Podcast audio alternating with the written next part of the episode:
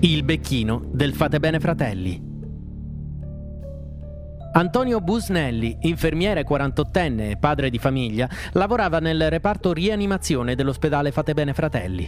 Dai suoi colleghi però non era mai stato ben visto, tanto da essere stato soprannominato il becchino. La motivazione di tale appellativo era quella frequenza di decessi superiore alla media registrata durante i suoi turni. Un epiteto che risultò infine quanto più pertinente. Busnelli uccideva, infatti, i suoi pazienti per poi percepire le mance da un'impresa di pompe funebri con cui collaborava.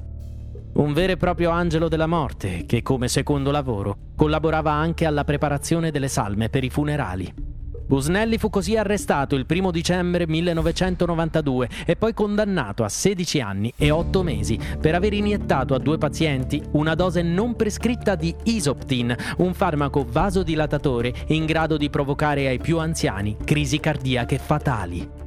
Inquietante e grottesca fu la testimonianza del figlio di una delle vittime, che ricordò come fosse stato proprio Busnelli a consigliare loro l'impresa di pompe funebri per cui lavorava, ma anche a guidare il carro funebre con la salma del padre il giorno del funerale.